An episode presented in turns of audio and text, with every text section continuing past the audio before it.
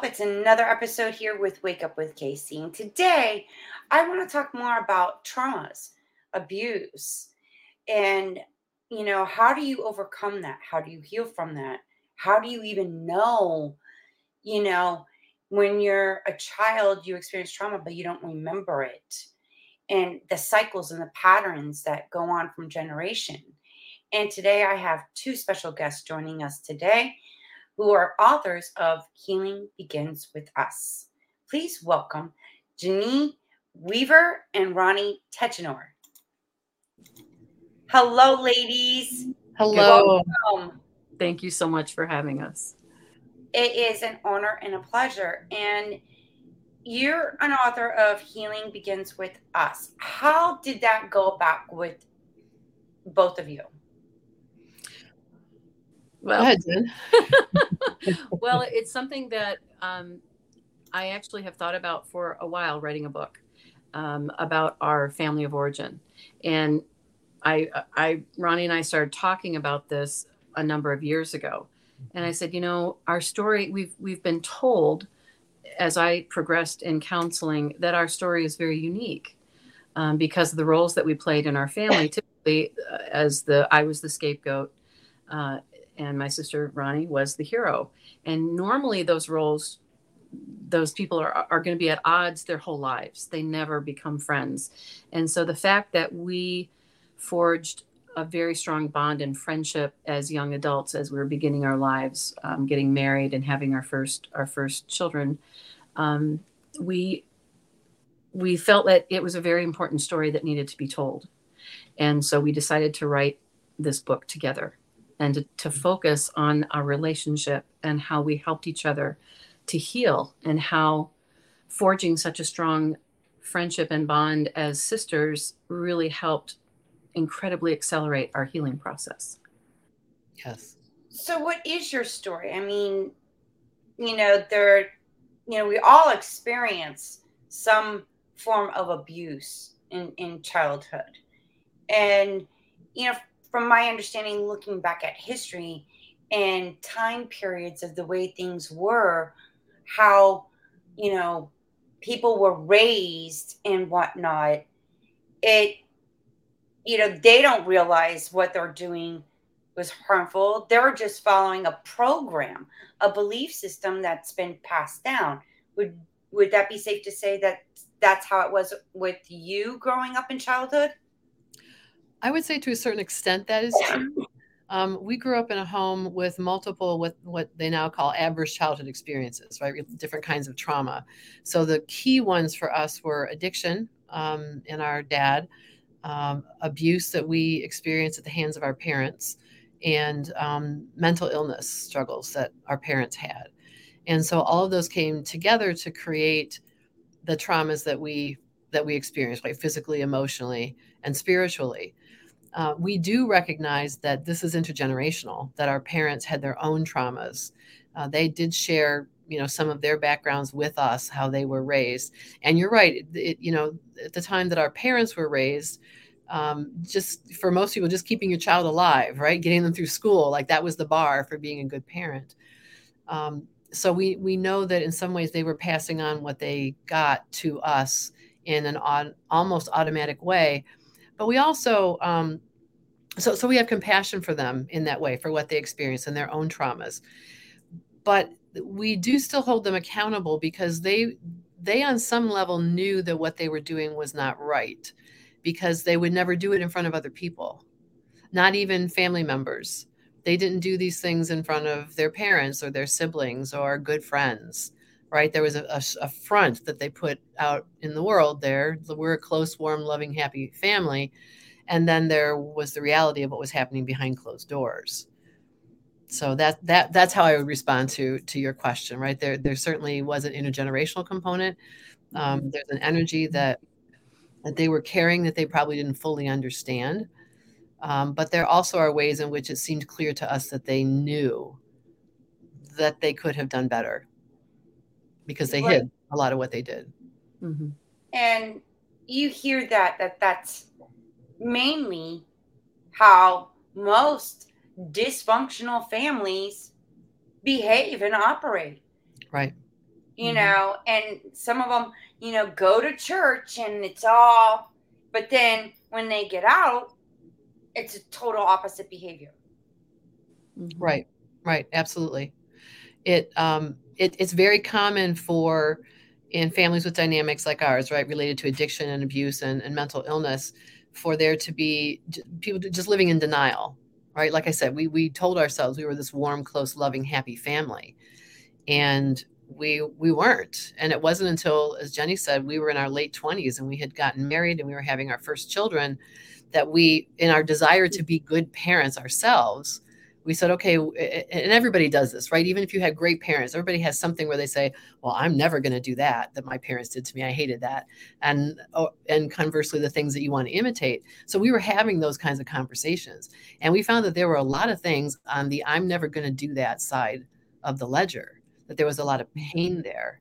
Mm-hmm. And so that's when we really began to unpack what happened to us and kind of break through that denial that there was nothing wrong, that everything was fine, um, that you know I, it wasn't a problem. There were no problems in our family, or if there were problems, they were Jenny's fault. If Jenny could just get her act together, then you know, as a scapegoat, right? We scapegoated right. her for any problems in the family. If she just get her act together, then everything would be fine. So that's you know, th- those are the the um, dysfunctional dynamics. Some of the key ones that we lived with growing up that are very common for people who grew up in families like ours. Well, what were some of the words spoken, you know, to you uh, to growing up? You know, like you're stupid, you're, you know, you don't know nothing.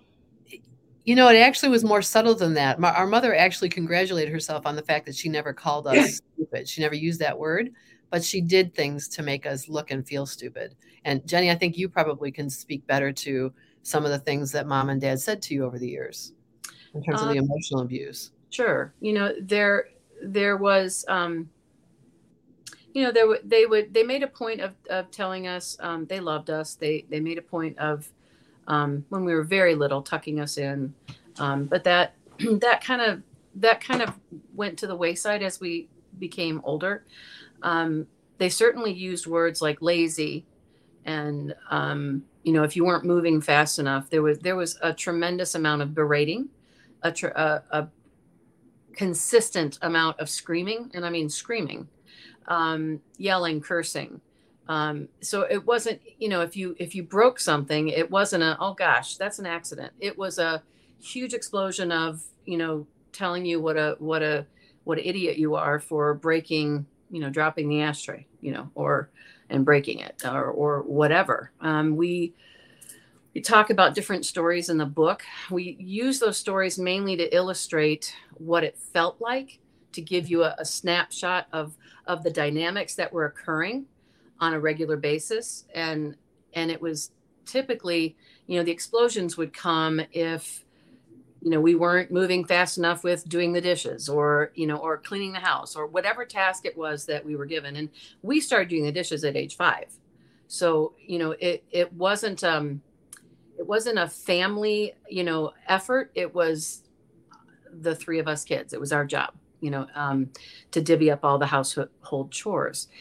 But but it wasn't even that it was just that. I mean if they needed to release tension or, or their anger they found an excuse to blow up and berate you and mm-hmm. and to beat you.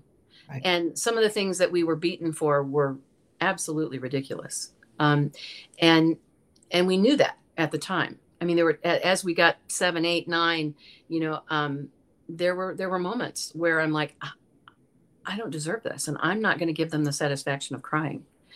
Um, so so that kind of conditioning because you're conditioned you're you're in these roles you know from childhood from from as your brain is forming um two three four five you know you're not you, you're not capable of critical thinking at that time. You're literally just brainwashed that this is the way it is. But i do remember having moments of this is this is so unfair. I don't deserve this. And and that kind of abuse teaches you to one not trust yourself not trust your perceptions because you're being told that you're you're you're a terrible child and you're just you're just so awful and if you weren't so awful i wouldn't have to beat you. Um, but but but in you know as you're developing reasoning skills you're thinking what the heck did i do? How, you know you're bewildered. And yeah. and then also the other the other the other facet of it is is you're being taught to dissociate from your body. You're being taught to ignore your pain. That you didn't you know you don't have pain. You didn't you know it's it's this whole um, well i didn't mean to hurt you therefore you're not hurt. Um, and including the beatings you know it was um, there was no apology there was no i went too far i shouldn't have done that. There was never an acknowledgement of responsibility or or error on their part. They were infallible in in their in the whole way that they treated us and we were always made to feel we were wrong. Mm-hmm. and wouldn't you also agree that you know it sends especially when you're a child growing up and you're like oh but i love you and then next thing you know you're getting beaten. Like that sends a confusion of what love is. Absolutely. Yes. Without a doubt. Without a doubt. So it, it certainly is no, it's no um, coincidence that kids who grow up in those environments are more likely to end up in abusive relationships because they confuse love with violence or right. mental abuse or emotional abuse verbal abuse. right. Or or they or they become doormats right? Because we because we didn't really one of the hallmarks of, of a home like ours it, another dynamic is that the rules change all the time. So like you can imagine that if you're being berated and beaten you're highly motivated to find out what the rules are and follow them so you can keep yourself safe. Absolutely. but the rules keep changing.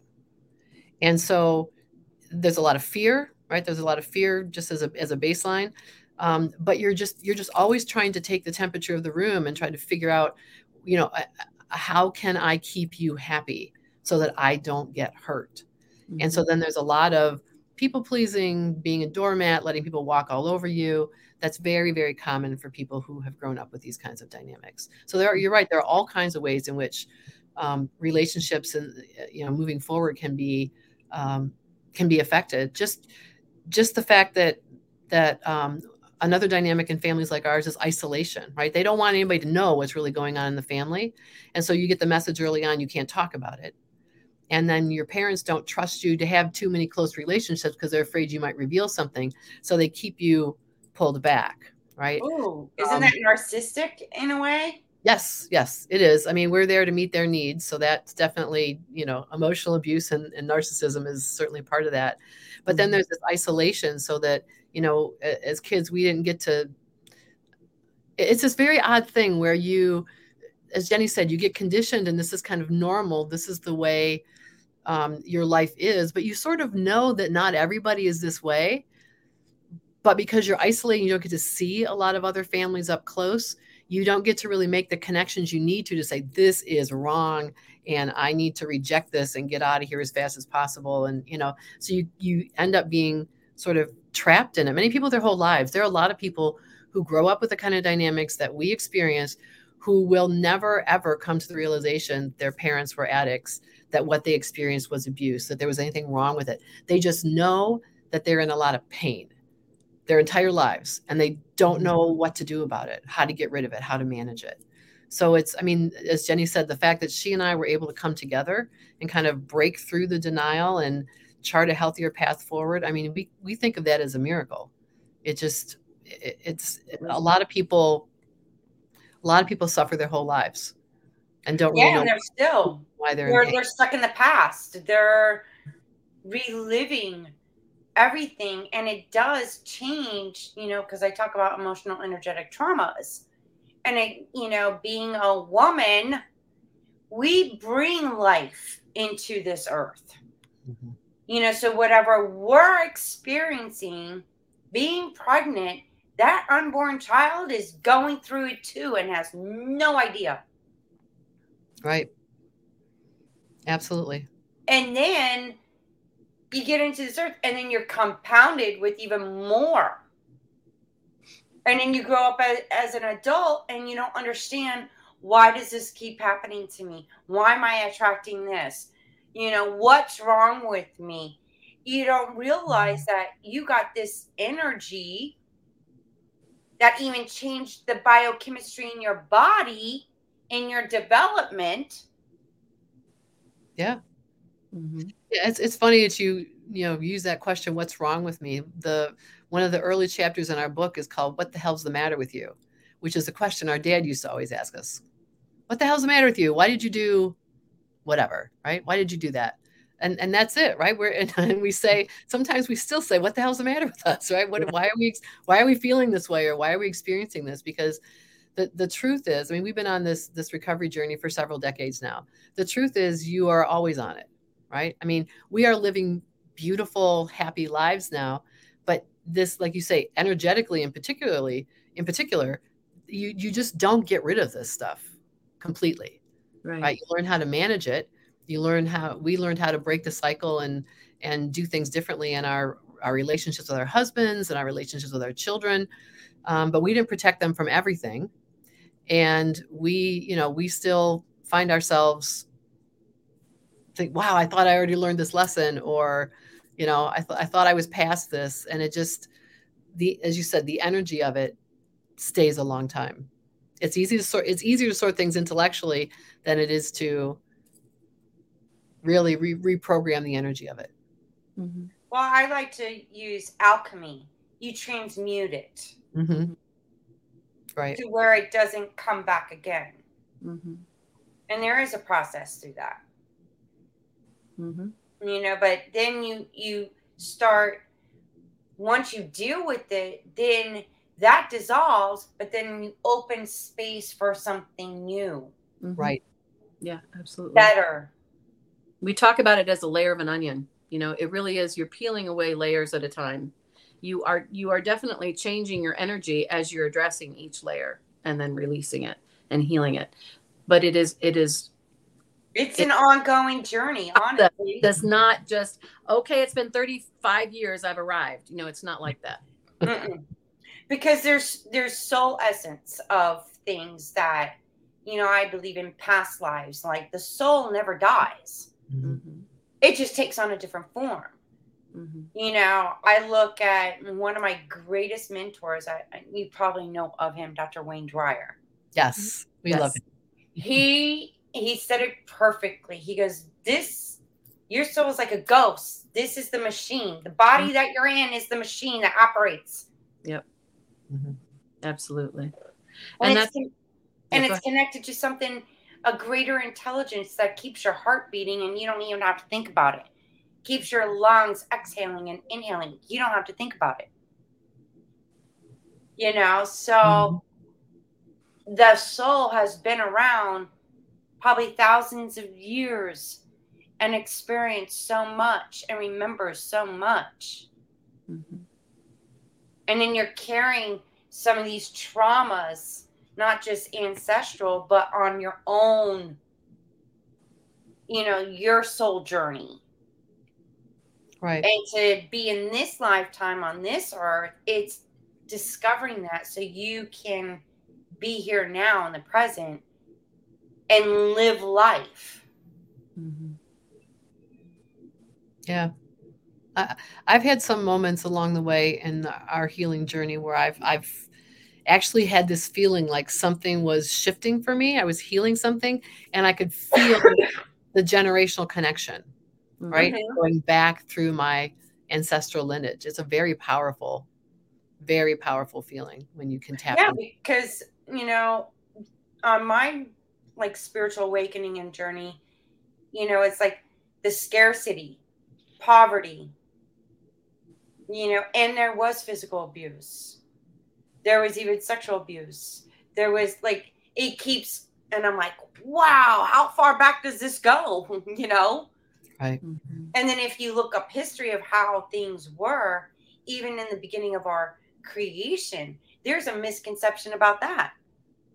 You know, and some deceit about that. So I see how this program has been going along all this time and it really affected women mostly. And I and I find that fascinating. I'm like, wow, women were suppressed. They didn't have a voice. They didn't like you know, they were sold, they were bought, they were beaten, they were more considered a piece of property. And I'm looking how it's that stuff still goes on today. Right. In certain parts of the other country. Mm-hmm. Yeah. Yeah, you're right.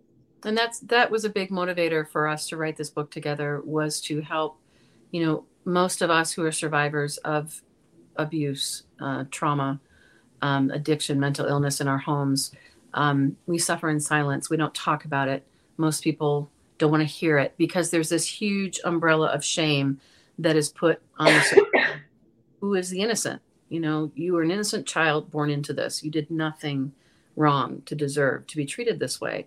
You didn't sign up for abuse, um, and yet we we put a, a gag on on survivors and say, "Don't." I'm not going to ask, and don't tell me. Um, and so that was part of our motivation for writing this book together was and we found for us it was really another another layer lifting another layer from that onion peeling that away and and realizing that we were both still carrying shame of what was done to us. And that that was and and we want to help other people on their healing journey. And that meant telling part of our story and sharing honestly yes this this is what we grew up with this is what we survived. Because we did not deserve to carry this shame it was not our shame to carry and that that's really part of our message is this is this is really a spiritual journey journey of healing and and of of learning to love not just forgiveness uh, of the people that harmed us and and loving them loving ourselves of self-love of self-acceptance and saying that I, I deserve to be loved for all of who I am. I deserve to stand in the light and be seen and be accepted. Mm-hmm. And a lot of times it, you know, from the religious aspect, because I remember like obey your parents, honor your mother and father. Mm-hmm. But then I'm like, hmm, if a mother or father is beating the child and abusing the child, how can you honor and obey them. I think the best way to honor someone is to step out of the cycle of abuse and stay out of range mm-hmm. because it doesn't honor them to continue to to participate in the abuse with them to allow them to dishonor themselves by abusing you so for me the most loving act that i actually did was to step out of range and stay out of range i do not hate my parents I I love them. Was I angry? Of course, I was angry for the mountain of pain that they caused in my life. But I certainly have forgiven them, I believe, as much as is humanly possible. And I want for them spiritual healing. I want for them to find peace. But it is not my responsibility. I can't give that to them. I can't do that for them. Mm-hmm. I had to get healthy. I had to heal and love myself. And by doing that, I am hopefully setting an example to invite them to heal and love themselves. So how is the is your parents still alive? Yes, they're both still alive, but we have not had contact with them in many years. Wow. That took a lot of courage to like just because they brought you into this or you know doesn't mean that you have to have that relationship. We, well, we certainly exhausted every every avenue, every and made every possible effort to reach them, to explain to them why we could no longer stay in this abusive relationship. We had to step out of it, um, and and I was really the one pushing that. I I was the one that lived closest to them, and I could not I could not continue to participate, and I knew that I could not sacrifice my children to right. those dynamics. They were trying to create those dynamics with my first two children. And I and I I'm the one that said to Ronnie, I'm I'm out. I cannot stay in this any longer. And that was after we and that was at the point that we decided to attempt an intervention with my dad to see if we could at least break through some of the denial and talk about the addiction. And that was not successful for him. No. But but it was but it was the turning point for both of us to it was, say we deserve to be we deserve to heal we deserve to be at peace our families deserve to heal and be at peace and it starts with us right so it took me longer to get there as jenny said because my role in the family is the hero right? My job was to uh, make the family look good right? Be a super achiever and all those things.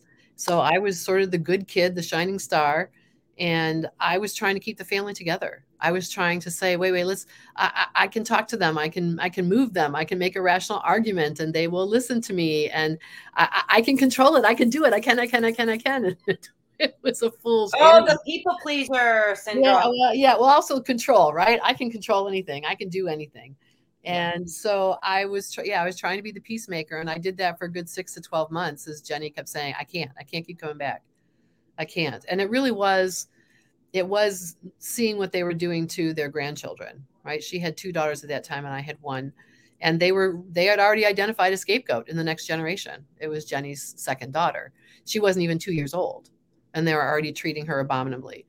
Um, so it it just it, we couldn't do it there were also um, issues of sexual abuse in our family, and we were very concerned about the the safety of our children. Uh, so it, it it was very difficult. Um, we uh, we do have a podcast ourselves, and one of our episodes is called "Forgiveness Without Reconciliation," where we talk about this. How, as Jenny said, we've forgiven them as much as as we can as human beings. We love them. We we hope all good things for them, including healing. But you cannot reconciliation requires two parties mm-hmm. working honestly to make a relationship better and we could not get them to do that in fact if you know anything about the dynamics in, a, in abusive relationships as we tried to pull away they escalated and got out of control in terms of the the abusive things that they did so um, they, they made it really easy for us right as we tried to pull away they just showed us exactly why and, and in fact over the years we've had times where we said well maybe we can reach out and just have the most superficial of relationships. Let's just, how are you? Right? Once a month, can I talk to you on the phone and say, how are you? And every time we had those thoughts, they would reach out to grab us and hurt us in a new way. And we would go, oh, okay, that's the universe telling us, nope, nope, your plan is good. Stay where you are. Yeah. So that's the other piece, as Jenny said, is that we we want people to recognize that it can be the most loving thing, not just for you, but for your other family members to walk away. and have a peace of mind finally and right. freedom. Yes. Oh my God, freedom. Yes. Freedom to heal fully. Mm-hmm. Absolutely. And once you heal that freedom, that experience of freedom, you have a, it's like getting a piece of your true essence back, your power back. Yes, absolutely. Yep. You are, you are standing up for yourself. You are standing up and saying, I deserve to be loved. I deserve to be cherished. And, and if I am the one that needs to love and cherish myself in the ways that I did not receive as a child, then that that is of in, immense importance and value. And that's what we've learned to do. We've learned to parent ourselves, nurture and love ourselves and each other. Mm-hmm. We've become we've more than sisters and friends. We've we've kind of mothered each other at times and been there for each other in the ways that that we did not receive that as children. Mm-hmm. Well, and would it be safe to say along your journeys that you discovered that love was inside you all along? Oh, yeah, absolutely. Mm-hmm. Absolutely. We were denying, I think, fully who we were, and I I refer to it as being hijacked. I mean, we were hijacked on. Our true identities were were ignored and we were forced to play roles we were forced to be what our parents needed us to be to hide the mental illness the addiction the abuse mm-hmm. and so what we've been doing for the last 30 years is reclaiming who we are who who we are fully mm-hmm. and giving ourselves permission to to embrace all of who we are and let our inner guidance our higher self our intuition guide us. When did you discover your intuition? Sorry. I, w- I would say that it was we were in hypervigilance, so our in- our intuition was was heightened from probably toddlerhood on. I mean, we we are both highly empathic, highly intuitive people. Ronnie doesn't accept it as openly. I have a harder time seeing myself that way, but but it's there. I have been reading the room and reading people um, since I was a, a, young child. And that's how I survived um, and tried to avoid more explosions. Um, but yeah, it, it is it is something that I think I, I use in a in a healthy way. Um, I try to honor people's privacy because I'm very good at reading people, and I intentionally try not to read people uh, unless I'm given permission or asked. You know, but um, but well, I'll give you permission to read me. I like to know more about myself. but that's something that Ronnie and I actually have done together. Uh, part of the, and we talk about that in the book. Um, we started we started experimenting with um, intuitive um, seminars, like uh, going to um, animal communication um, training weekend together, and and uh, working with Danielle Mc, uh, McKinnon, and just just really ex- exploring and expanding our intuitive um, working with our soul guides um, and we found that we are really good at it and we love it. We just yeah. we love it. It gave us a lot of joy. So it's things like that um, going to reiki healing um, training together um, and and just just accepting who we are and what speaks to us and what um, makes us feel excited or makes our heart i like to say makes my heart sing you know? Uh, and that's what we we do a lot of that those things together yeah. Wow. I, I would say too just i mean just to go back to you know when did we know we were intuitive? As jenny said we had a certain kind of intuition that a therapist would call hypervigilance which is that you know being on guard and trying to keep yourself safe by being able to read what's going on. But also we kind of touched on this earlier being in the kind of situation that we were, the home environment that we were, we were constantly told that what we were seeing and experiencing wasn't happening to us. Like Jenny said, I didn't hurt you. I didn't mean to hurt you. Therefore, you are not hurt.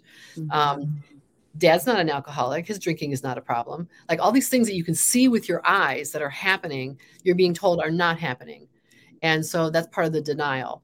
And um, so what that does is it, it, it as Jenny said, you know, we, we, had to learn to trust ourselves again because we're seeing things and things that we we know to be true, right? It, but yet we're told they're not true, and so right. we had to kind of, um, you know, unravel those patterns, and then figure out how to reconnect with our intuition in an authentic way. So that's um, that's a kind of uh, damage, if you will, that that you don't use, always hear people talk about.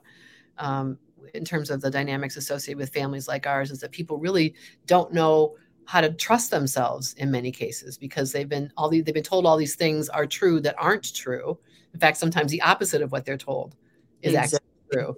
And exactly. so so you so you end up thinking, what's wrong with me? Right? I must be nuts because this is what I'm seeing, but people are telling me this is happening over here. And Seeing, so hearing, feeling. Right. Right. Mm-hmm. All of those things. So you and have to being you know, like animals and, and young children, like I think up to the age of seven, they're in their purest spiritual, like they they see that spiritual invisible realm. Mm-hmm. Animals definitely, because they're not told otherwise. Like, oh, you're just seeing things, you're hallucinating, you're crazy, or you know, um, and I find that like disheartening. But it everyone has gone through it. Yeah. Mm-hmm. Every one of us have gone through it. When we're young, we do see more, hear more, feel more mm-hmm. until the day we're told, "Oh no, you didn't, you didn't feel that, or you didn't see that, you didn't hear that." You're imagining, you're imagining that. Your mm-hmm. your your imagination is going crazy again. And you start doubting yourself. Yeah you know now it's like i what intuition like the c's like clairvoyance clairaudience clairsentience what ones did you like are dominant in in using so for me i it took me a while to figure this out but for me i have just a sense of knowing like i just know mm-hmm. something and so then i have you know i I'm an academic, right? I, am a college professor, and so I live in the world of the rational mind. And so this stuff that how can I just know something, right? Mm-hmm. And so it's very easy for me to talk myself out of it, even though it's like I know that to be true, or I know I know that this is this is what's happening. And so that's where Jenny says I've I've struggled a little more to accept uh, the information that comes to me intuitively. I'm getting better about that, but I think it's because I'm not seeing things or hearing things that would be a little harder to ignore. But the sense of just knowing something it's like oh no i just made that up. That's not you know that's not real. So it was easier for me to kind of dismiss that um, in, information that came into me intuitively that way.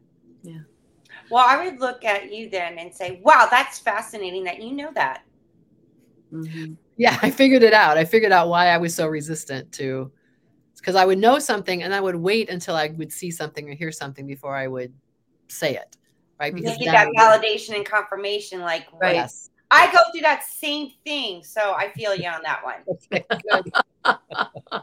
I do. It's like, how did I know this? Like, how that's weird. Like, mm-hmm. I knew this, but I also feel more. Uh, sometimes I hear and sometimes I see.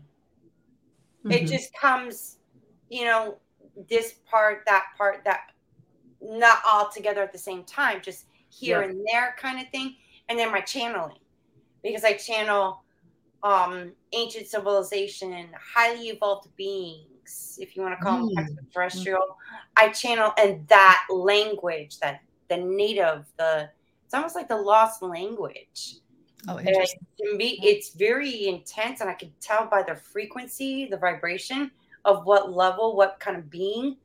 Mm-hmm. And then I've I've learned the masculine and feminine energy that comes through through me but the mm-hmm. language is like wow i wish i could speak spanish and french and italian like that but you know it's mm-hmm. fascinating and it's it's like another journey like i'm more curious you know when i started mm-hmm. this channeling i didn't know what i was doing you know and and I had to get out of the church and the religion because that's when I got more clarity, more understanding of what was truly going on. I'm like, wow, we have it all wrong. like, everyone wake up, please, wake up. Because then there would be more harmony, there would be more peace. Mm-hmm. Yeah. And I and I had to, you know, someone said something. It's like everyone's on their own spiritual journey. Mm-hmm. Yes. Absolutely. And you have to love them where they're at and let them go. Yes. Because all they're going to do is keep you. You're trying to go up here. They're still here. You don't want to go back down here. You want to keep evol- it's evolving and growing and expanding. Mm-hmm. And that's part of our life experience. Would you agree? Mm-hmm.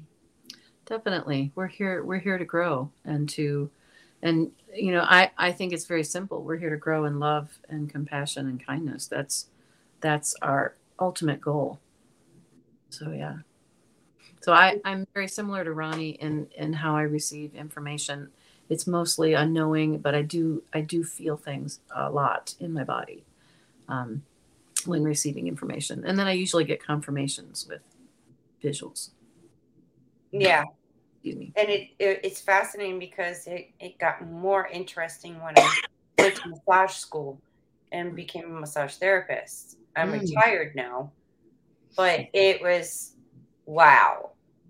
Like energy, I, I I'm into Reiki energy work. You could heal through that. I'm even now learning about alchemy. Mm-hmm. So I find that very, it's like connecting the dots like things that you're drawn to that show up and to present itself to you to help you mm-hmm. you know and then being like arts and you know doing this podcast now and you know video and having my own talk show it's like i said like i want to do that like when I was in my teens and totally like went in, went out the other, you know, one year, in one year and out the other. And I just went on with my life. I didn't like now it's all coming back to me, making more sense. Like, oh, now I get it. Okay. yeah. Is that how your journey has been? Like recognizing in, in that being that intuitive and then the healings that, you know, the like flashback memories or something and you're like, oh, wait a minute, hold up a second. Oh, so that's why this happened. Okay, now I get it. Yeah. yeah. So we've had a number of, of threads. I mean, part of what we've done, particularly, um, you know, in the early part of our healing, we did, um, you know, we tried conventional counseling and 12 step groups like Al Anon and adult children of mm-hmm. alcoholics. Um, we read lots and lots of books, everything we could get our hands on. And all those things got us to a certain point. And then we realized that, you know, okay, we've kind of processed things intellectually and emotionally. There is this spiritual wound that needs to be healed. And so um, I think you probably you started us off with the Reiki training, Jenny, but but we've kind of just moved forward from that. Like we'll just see something and go, we have to do this. And so mm-hmm. I'll just mm-hmm. call her up and I'll say, hey, we're going to go to this workshop on this thing here because we just need to do it. And we just trust that that's. But you should tell about you should tell your story about the Reiki, how you got us into Reiki. Oh, the Reiki. Well, when I was a student uh, as a nurse practitioner, I had a wonderful uh, community health nursing um, clinical instructor who worked with hospice. She worked with hospice care and she also had her own Reiki practice. And that was my introduction to Reiki. We were actually doing research papers on energy healing and the different modalities, including prayer. Uh, and I actually, that was one of my research papers, what, was talking about the scientific um, data that showed that these different healing modalities, including prayer, had tremendous positive impacts on patients that received them in a variety of clinical settings. Uh, so anyway, so she at the toward the end of our our clinical rotation that semester, she took us to her Reiki to to hospice, the unit that she was working with, and also her Reiki uh, practice, and asked for a volunteer. And out of the twelve students, nobody wanted to volunteer. So I was I was starting to struggle with headaches. So I thought, okay, I'll go. And the experience I had was profound, to say the least. Um, she she started on the crown chakra, talked about how there was a tremendous amount of activity there. Um, she's and she was describing um, how I have trouble turning my mind off. I discussed that I it, it, feels like I have trouble sleeping, and I did. I was living on like three hours sleep at that time, and had been all through graduate school. Um, and so she discussed these things. I'm like, how in the world could she possibly know this just by having her hand a few inches above my head? Same thing with my my third eye. She said there's tremendous activity here. She said you you she said you live in your crown but also your third eye. She said you are constantly reading people, reading the room. I mean, she's discussing how how I operate in the world, right? Day in and day out. I'm like, how could she know this? She got to my throat and said, this is very cold. This is tremendously blocked. This this is an energy block that's been there she said for several she said many years. And she said I, I, need to send energy to here to try and release some of this energy block. And as she did and this is back in the days when we were we were taught you want to cry i'll give you something to cry about. So we didn't ronnie and i were not criers. Yeah. the tears started to just flow like a river seriously in front of my my my classmates. But i felt this tremendous heat and I, I felt it was like there was a vice around my neck and i did i wasn't aware of it. But the, it felt like a vice was around my neck and as the heat started to flow the vice started to release. And and then it, it just felt like a weight was was lifted. And again the tear i wasn't sobbing but the tears would not stop. So she stayed there for i don't know how long. And i just and then i, I was i was like trembling. Not not like shaking not like cold but my body was just kind of quivering, vibrating. Oh my gosh! Yeah. yeah. integrating, migrate. Yeah, I, I, I, felt things shifting. I'd never experienced before. When she got to my heart, same thing. She said, "I feel a tremendous blockage here. It feels very heavy, very tight, very cold." She said, "I'm going to need to send some energy here as well." And I'm like, "Go for it!" And it's the same thing. I immediately felt this tremendous tightness in my chest, this pressure, this just miserable feeling that I was not aware that I was carrying around with me. I'd lived with it for so long. And again, as the energy heated in, more tears flowing, my my whole body is doing the, the, the vibrating thing. And then it felt like an elephant was lifted off my chest. Got to my abdomen, said, same thing about you've had years of stomach problems. She said, I'm, it feels like there's been a lot of your stomach is inflamed, feels like you've been vomiting a lot. Yep. Every time the energy would get so ugly in the house, I would vomit. So I vomited a lot as a child. So here she is going through my body telling me all these things. And and as she's doing it, the tears are flowing like a river. same thing with the GI tract. Um, talked about uh, the the blockages in the GI tract. Um, uh, it, it, was amazing. By the time she finished, and she probably worked on me for, I don't know, a half hour, maybe a little bit longer, and I, I felt like a puddle, and I couldn't. And but when she was finally done with me, I felt this just immense pressure leave my body and a lightening of the body, and I, I felt amazing, and the headache was gone. um, but and I, I told her, I said, I don't know why I'm crying. I said, I, I, I, I I'm not a crier. I, I, I just, she said, it's energy releasing. It's okay. And she said, and by the way, I, re- I recommend that you have some more treatments. Say what? She said, I recommend that you have some more Reiki treatments because you oh. know, oh. there's some more energy that I, I feel like needs to be shifted. Was okay.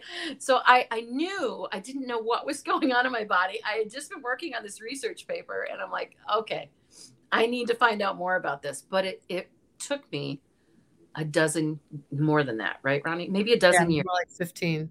Anyway, 15 before the timing finally, because I believe we were meant to do this together. Yeah. And so I was looking for uh, Reiki training that would, that would have continuing education credits for, for my, my nurse practitioner license. And I just called up Ronnie one day and said, Ronnie, I found this great Reiki training in Detroit. We could meet there. We'll get a hotel. Um, you and I can hang out and have a sister's weekend, you know, after I go through the training. And she said, Reiki training? Well, I'll go with you. What's Reiki? that was how we started. I, I, had no clue, right? The whole the whole energetic piece was like the last piece for us as we were as we were well, we're not done, obviously, right? The onion is still being right. peeled.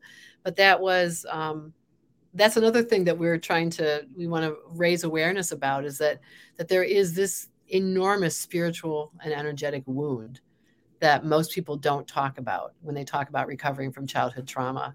Mm-hmm. And so, you know, we go through all the different things that we tried in the book, but you know, we, we say we it doesn't matter to us if people try Reiki or animal communication or any of the other things that we did.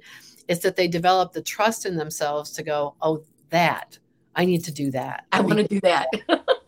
right. whatever it is that they let themselves be called and that they follow that inner guidance so what's being called to you with your soul to help you heal it's trust whatever that is mm-hmm. yes Absolutely. exactly yes. exactly which it sounds like is what you're talking about in your own journey right mm-hmm. yeah the emotional energetic traumas and that's why i talk about history science spirituality the limited beliefs, the programming, the emotional, energetic traumas. Yes. Because once you heal from that, it just like that, it changes and transforms your whole perspective of life mm-hmm. and and living your best life. Absolutely. Right. That's you know, and the freedom of that, and then you're being your true, authentic self. Yes. Yeah. Yes. That's what matters to us now right? I mean, some of the things that we share in our book, they are very personal stories. Um, it was re traumatizing to tell some of them. And yet we felt like this is what we experienced. And we, we know that there are people out there that may read it and feel like, gee, I don't know if this is really relevant to me, to my background. It's like we wanted to focus on not just what happened to us, but the feelings so people could resonate with the feelings even if you didn't do the same things or have the same things happen to you that we did, you'll recognize the feelings, right? The vibration of it, the energy, the emotion that you will understand and connect with. And so that's what that's, you know, and and we would never have been able to step out in that way. I won't say without shame because I think that that's an ongoing issue, right? But to sure. be but to stand enough in our power and our truth to say we must talk about this because we are convinced it will help other people. Yes. And therefore we're willing to move through whatever emotions come up as we as we talk about what happened to us in the hopes that it will help other people. Absolutely. Absolutely. And you know, earlier you're mentioning about, you know, having to, you know, what can I do? And then reading the room and everything. You're also in survival energy mode. Yes. Yes. Mm-hmm. And I think majority of human beings today are operating on on that and that's what's causing a lot of sickness and mm-hmm. disease because you're you you change that biochemistry and then you get it's like being an addict to being under that survival mode 24 7 it, it feels normal and so yeah it becomes normal and uh, one of my other good mentors dr joe dispenza mm-hmm. yes we follow him as well yeah Gregg Braden, Dr. Bruce Lipton. Yes. They're my three musketeers. Yes. you know, I love those men. And they do, do they too. do. And, it, and that's why, you know, earlier I mentioned it's like, you know, the the woman is the create the, the creator of life that brings life into this mm-hmm. world. And what we feel and experience, it's energy, emotion, energy in motion and it does go through our children. Mm-hmm.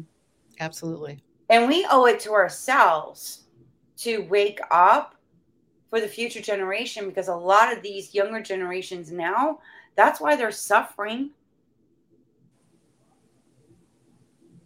Yeah. I, and bless their souls, it's not their fault. Well, we, you know, we've talked a lot about denial as being a key dynamic in households like ours.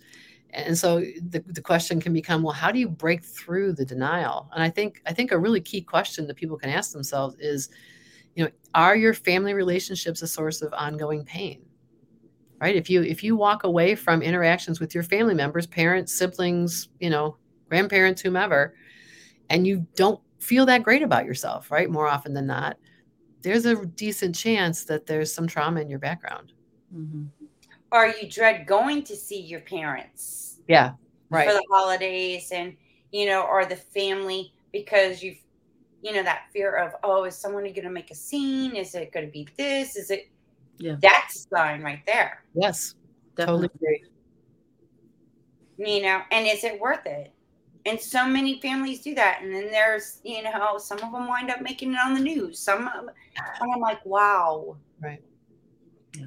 and it, it's not so much denial but I, I think that a lot of people are not even aware because it's so subconsciously deeply rooted mm-hmm. they don't recognize it. Right. It's not so much denial it's just they don't recognize that that is an issue that is part of the dysfunction the program the limited belief.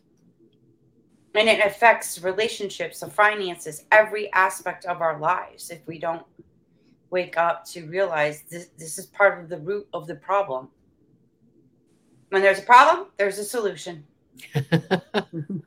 completely agree yes and I'm so proud of you too. And it and you are truly amazing. Well, and thank, thank you. you for everything that you do and continue to do to help others. Thank you so much. That means a lot. It does. And I love you. You're beautiful. this has been such a fun conversation to have with you. Thank you so much really well these are the kind of conversations that i love having that needs to be spoken mm-hmm. you yes. know someone watching this is probably thinking already like wait a minute hold up a second i remember they're starting to remember questioning dr joe vitale ask a question question everything that's what my journey because i was in an abusive marriage the second one mm-hmm. and i was like is this their all is this it in life? Is this all there is? Because I don't want to be here then. Yeah, right. But if there's a grass is greener on the other side from where I'm standing, then show me the truth. Yeah. That's when I was adamant. That's when I was like at my breaking point and I just shouted out to the universe, like, you better show me the truth now because I'm done with this bullshit. Yeah. yeah. And that's when things started showing up and revealing itself to me. Dr. Yeah. Joe Vitale, you know, Bruce Lipton, Gregg Braden, Dr. Yeah. Joe Dispenza, and so many others. Yeah. And I was like, wow. Rich Dad, Poor Dad, Robert Kiyosaki. Mm-hmm. The poor teach the poor to be poor. Middle class teach the middle class to be middle class. The rich teach the rich to be rich. What category did you grow up in? And that was eye opener for me. I was like, holy shit. Yeah. Yeah. And that was just one piece of the puzzle. No, you're right. We, I mean, we have to think about these things in the context of of the way we live as a whole, right? I mean, Mm-hmm. I'm a sociologist by training, so my big question is, why are we letting families do this to kids? Yeah. Why are we allowing this? We know this is happening. Why do we let it keep happening? Yeah. You know, that's the big question to ask. Why don't we do something about this, something meaningful about this? So people don't have to worry about moving through recovery. And how do we get started? Where do we start? Mhm. Well, uh, the the research on families that have um, where the parents are abusing their children show that it happens a lot due to stress, right? In particular, economic stress. There's also the intergenerational component, right? So I don't want to oversimplify, but supporting families so the parents are not struggling to try to do everything they need to do to keep body and soul together and a roof over their children's house uh, heads and so on. Um, that's a place to start. Yeah. So, but these are the big questions to be asking. Mhm. I I love that you're doing that. Ah, thank you. Well, ladies, it's definitely once again a true honor and a pleasure to have this experience with you and being on this show. I thank you so much. And I put all the information down below for your book and where how they can contact you uh, for more information. So I wish you the best of success. Thank you. Thank you so much. It's such a pleasure to be with you today. We really, really appreciate it. Thank you. Well, there you go. You never know what I'm going to talk about on this show. And I look forward to having more of beautiful and amazing people such as Ronnie and Jenny to help you on your journey of healing and transformation. And makeup and skincare is provided by Pharmacy and jewelry provided by Pretty Bling Boutique. So stay tuned for the next episode of Wake Up with KC.